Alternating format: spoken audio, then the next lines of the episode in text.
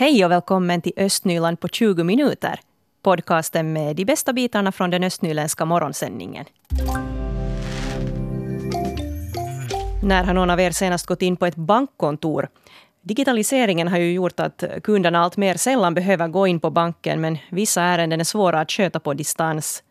Under den senaste tiden så har vi bland annat berättat om att Aktia har stängt sitt kontor i Lovisa och Västra Kymmene Andelsbank ska flytta från Liljendal och Strömfors till Lovisa centrum. Annika Lindfors hon bor i Liljendal och jobbar i Borgå och hon blev nyligen av med sitt bankfack. Vår reporter träffade Lindfors på hennes arbetsplats i Borgå. Det började med att jag fick ett brev i december att Östnylands Andelsbank stänger de här förvar, eller tar bort förvaringsfacken i Lovisa och att, att jag måste fara dit och stänga det. Och de erbjuder visserligen i Borgå men att jag bor i Liljendal. Naturligtvis så vill jag ju ha min bankservice så nära hemma som möjligt. Så jag började höra mig för och den här Västra Kymmenes Andelsbank, de har bankfack i Liljendal och Lappträsk. Visserligen kommer Liljendal och Strömfors att stängas men de flyttar till Nordeas utrymmen i Lovisa och där finns också bankfack. Så att jag menar det är 15 kilometer till Lovisa eller till Lappträsk för mig men det är 40 till Borgå. Jag menar inte, inte jobbar jag här varje dag inte och vanligtvis sköter du dina privata ärenden på lediga dagar. Ja, det har ju blivit lite så här när jag gick igenom äh, att vad det finns för banker i regionen, att Borgå har blivit lite av en bankstad. Att, att annars finns det något enstaka kontor här där, medan Borgå så, så hittade jag att det skulle finnas till och med fem banker som, som har sitt kontor här. Tycker du det, det är liksom tillräckligt att man måste från hela Liljendal överallt liksom få till Borgå om man vill få all service? No, nej, inte tycker jag det. Det går inte bussar, du ska ha bil. Det är en kostnadsfråga priserna är dyra, bensinpriserna är dyra. Att no, jag vill nog gärna ha min service så nära hem som möjligt. Att därför har jag börjat höra mig för just med Västra Kymmenes Andelsbank. Att de tycks liksom gå mot den här motsatta trenden att andra stänger och de öppnar. Jo, de stänger visserligen två kontor men hålls på orten och de har ju öppet i Lappträsk på måndag, onsdag och fredag från 10 till halv fem och kassatjänster till klockan ett så jag menar det som alla andra har tagit bort att bara kan droppa in där, du behöver inte alltid boka en tid och på flera veckor i förväg. Jag talar alltså med Liljendalbon och Annika Lindfors. Och eh, det är ju så här, det finns ju mer och mer digital service och bankerna samarbetar med butiker om, mm. om viss service. Och, så uh, det kanske inte finns en väg tillbaka till någon på 90-talet när det fanns ett bankkontor lite här och där och man får till kassan för att uh, ta in pengar. Som en vanlig bankkund, hur tycker du att bankerna borde serva sina kunder när det sker en så här stor förändring att man ändå gör mycket digitalt. No just med det här digitala, okej okay, jag jobbar ju själv med data men jag tänker på de här äldre människorna, det har jag talat med kollegor också vars föräldrar är 80 plus, att det här när du ska då få, det räcker inte med att du har en kodlista utan du måste ha en telefon, du får ett textmeddelande och allt det här hur du kommer åt att betala dina räkningar via nätet och sånt det är nog svårt för många. Att Därför tycker jag nog att det skulle vara viktigt att det finns den här servicen som du kan gå till en bank och få betala dina räkningar över disken fast det då också kanske kostar.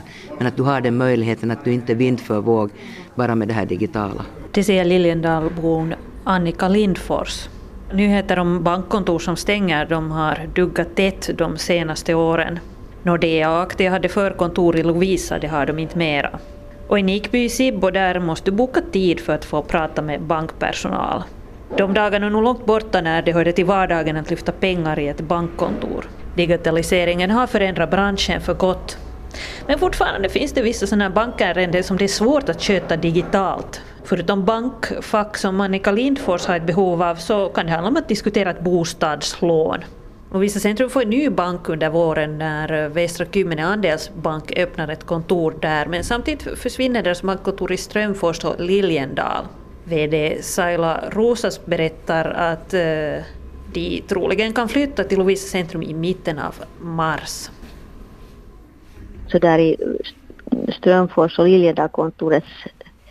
och området område kommer att vara mindre service men att sen om man tänker på det sättet att det här nya kontoret kommer att eh, erbjuda alla banktjänster och, och det där öppethåll, öppethållningstider kommer att utvidga så att, så att kunderna har härefter så varje dag service i våra, vårt Lovisa-kontor. på banken berättar VD Saila Rosas att hon har fått mycket bra feedback av bankens kunder om den här flytten. Det som vi tycker att är viktigt är att vi är för att betjäna våra kunder. Det säger VDn på Västra Kymmene Andersbank. Aktia hade samarbetsförhandlingar på hösten och här vid årsskiftet så började det synas i Östnyland. I Lovisa innebär det att Aktia stängde sitt kontor. Siboborna kan fortfarande se Aktia i Nickby, men det är inte egentligen ett sådant regelrätt bankkontor. Det är med ordet kundmöteslokal. På Aktia berättar regiondirektör Oskar Taimittar att ingen av Aktias anställda jobbar hela tiden i Nickby. De kommer bara dit för att träffa kunder. Aktia har valt att koncentrera sin verksamhet i Östnyland till Borgå. För tillfället så har vi alltså inte, inte egna utrymmen i Lovisa. Men det hindrar ju inte till exempel det att man bokar ett möte på, på sin arbetsplats och, och bankens representant kommer dit om något som absolut behöver skötas så att säga ansikte mot ansikte. Vi är flexibla. Och det säger regiondirektör Oskar Taimitarha på Aktia. Och vi hörde också Saila Rosas som är VD för Västra Kymmene Andelsbank och det var Helena von Alftan som var redaktör.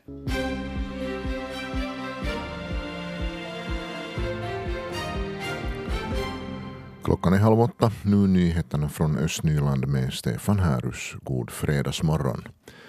Konsument och konkurrensverket varnar kunder för elförsäljningsbolaget Finergy Voima. Det är det bolag som Borgobor mottagit suspekta elräkningar av tidigare i veckan. Konsumentrådgivningen och Konsumentombudsmannen har tagit emot över 200 anmälningar om företaget bara i år. Förra året fick man in över 500 anmälningar. Konsumenterna berättar om fel och brister i avtalen, faktureringen och kundservicen. Konsumentombudsmannen kommer nu att ta till kraftigare åtgärder.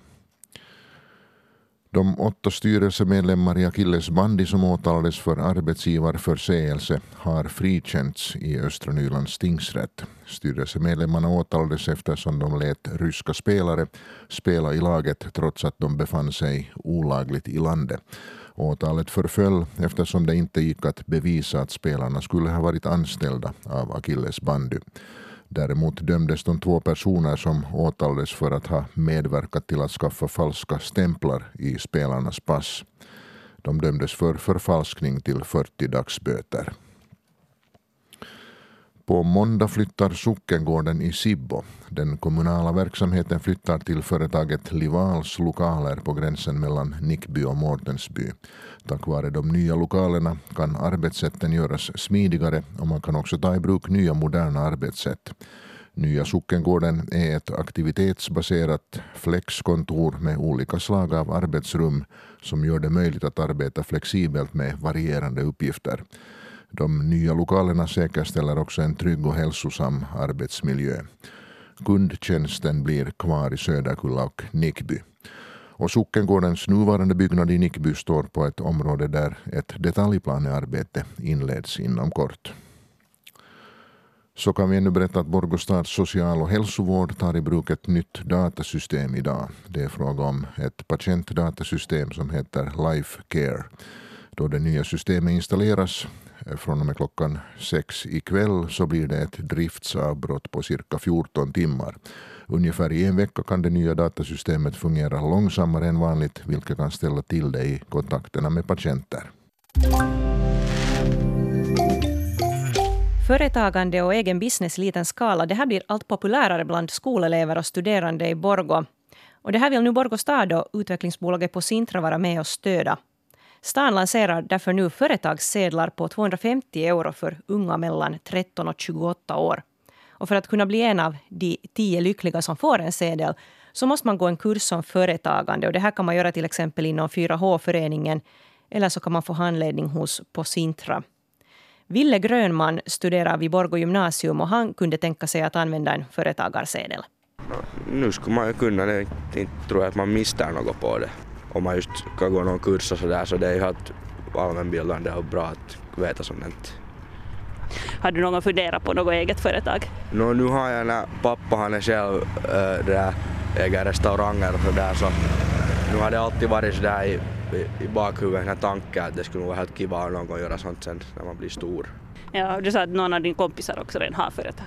Jo, jo han, ja, ja, de grundade där när de hade UF-företag där när vi var i Lypa så så grundade han då sitt eget. Så det, och jag har talat med honom och det låter helt intressant allt sånt. Tack Ville Grönman. Laura Linkola och Emilia Turunen är båda 17 år gamla. De studerar på Careria och det är resebranschen de riktar in sig på. Laura Linkola tycker det är bra att man kan få lite hjälp av staden om man vill, vill börja med ett eget företag. Det låter bra. Siitä saa ehkä vähän niin kuin apua siihen aloitukseen.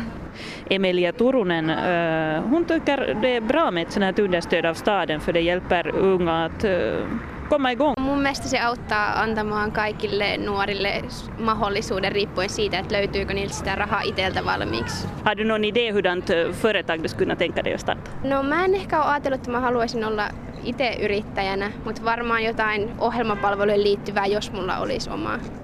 Emilia Turunen säger att hon inte har tänkt sig att själv bli företagare, men om hon skulle starta eget så skulle hon erbjuda programtjänster för turister. Emilia Turunen är 17 år och studerar turism vid Careria. Och det var Helena von Alftan som var reporter här.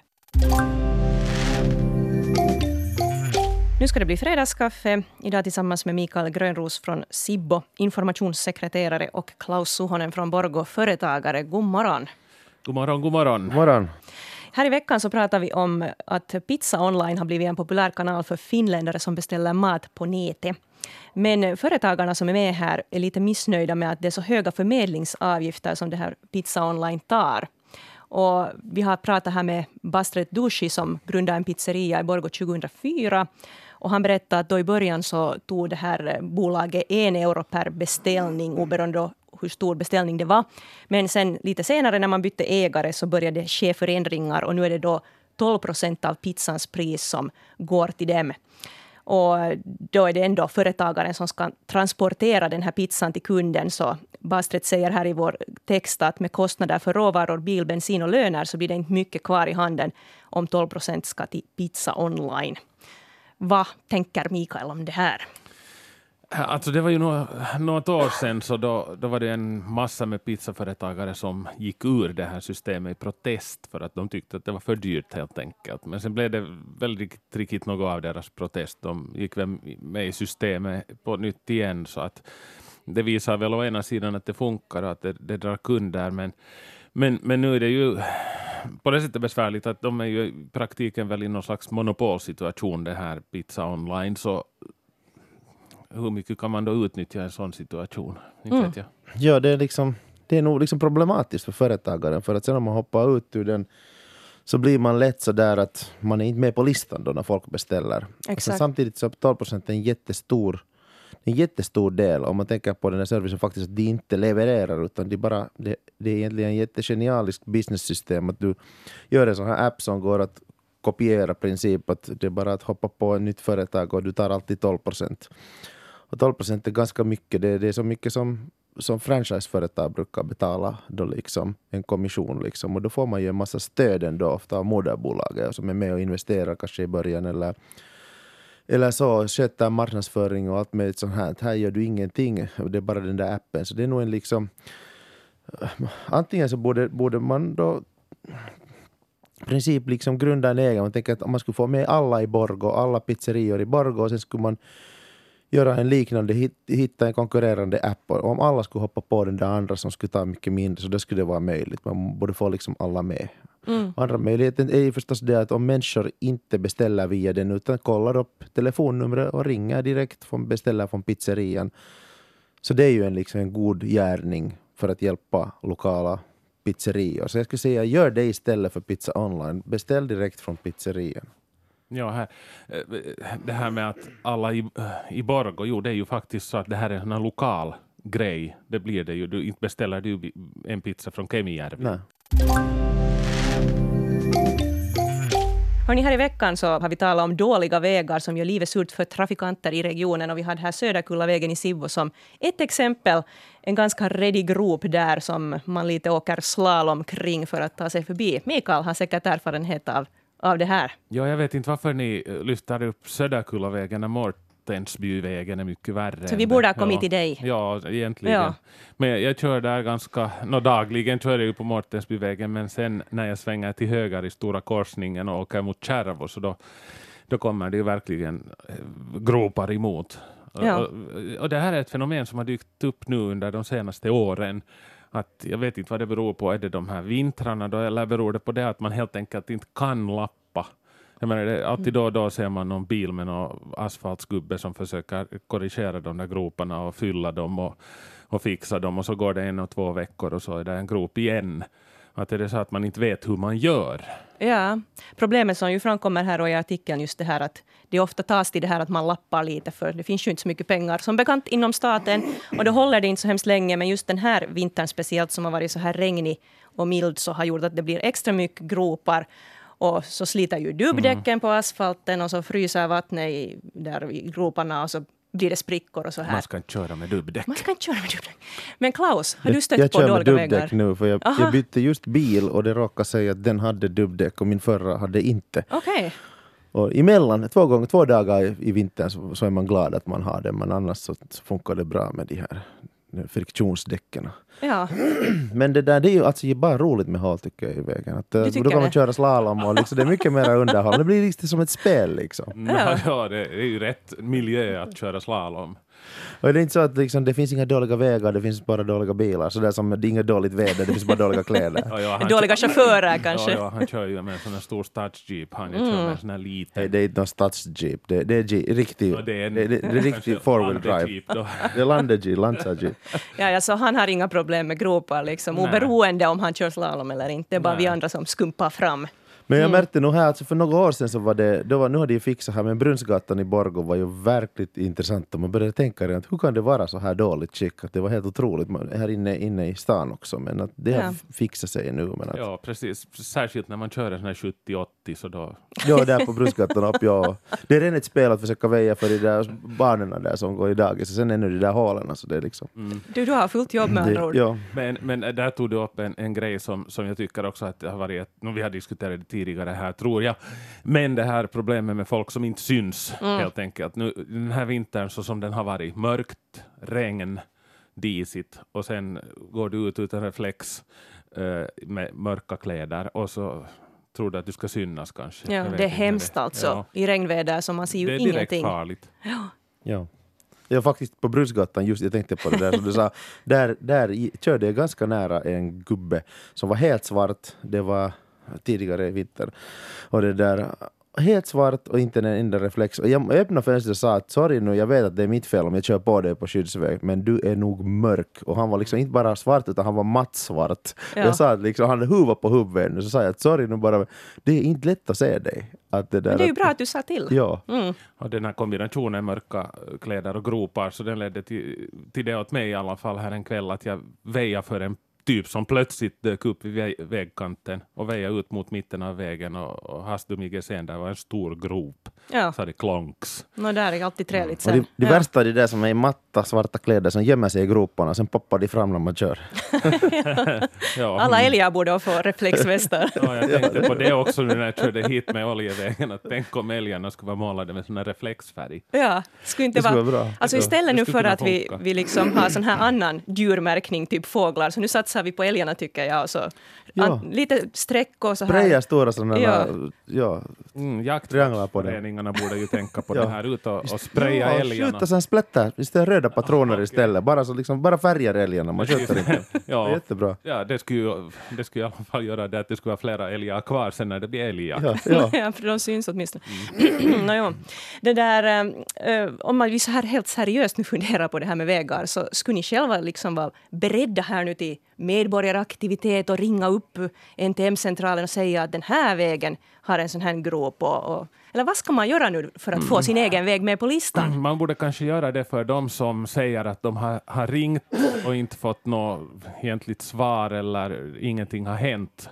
Så, så de, de visar ju på att det behövs mycket till för att de ska tro att det är en grop i vägen där på NTM-centralen. Jag vet inte, eller så sätter de den här gropen i en lång kö. Ja.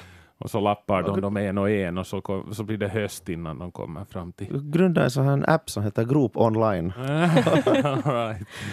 Och där kan man alltid liksom beställa sig en, en fyllning. Ja, så man inne och lobbar lite för sin egen grop. Sen tar det där, den där appen, ja. Det är dyrt för staden. Men alltså vilken businessidé. Ja. Här, här har någon att nappa nu på det här då bara. Ja, så kunde man beställa pizza på samma gång. Ja, det, slå ihop dem, det är jättebra. Kan ni fylla den här gropen och, och en quattro stagioni, tack. Ja, Nej, men det här är utmärkta förslag. Fredagscaféängen levererar som vanligt. Tack ska ni ha, Mikael Grönros, Klaus Suhonen. Tack, tack. Ha ett skönt veckoslut. Samma. Tackar. Östnyland på 20 minuter är en svenska Yle-podcast. Det finns flera poddar på arenan. Jag heter Katarina Lind. Tack så mycket för sällskapet. Vi hörs.